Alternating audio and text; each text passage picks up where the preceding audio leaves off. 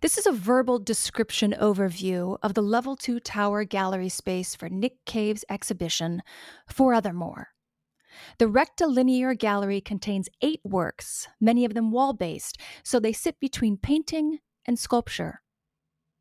For example, Wall Relief from 2013 is composed of four panels, each eight feet tall by six feet wide, hung along the wall. The entire installation spans over 30 feet long.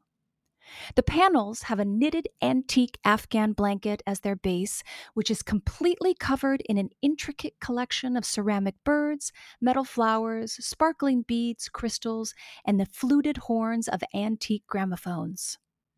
Forbidden and Desire from 2000 is composed of found and fabricated objects, such as little bunnies and sparkling fruit, all set on a wooden maze measuring 8 feet tall by 11 feet wide.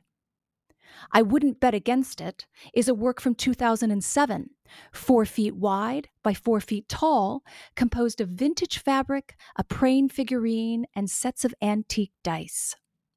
Cave often searches antique shops and flea markets to use old, discarded decorative objects to make his artworks. This level of the exhibition, titled What It Was, focuses on the historical influences that inspired the artist's improvisatory and exuberant aesthetic.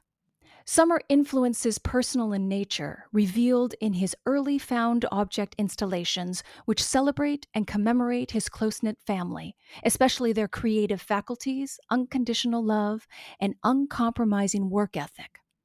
Other historical sources are public, such as the persistence of anti Black racism in the United States. The sculptures on view here showcase the artist's earliest examples of his practice of creative reuse, an approach that is as much an ethical stance as an aesthetic one.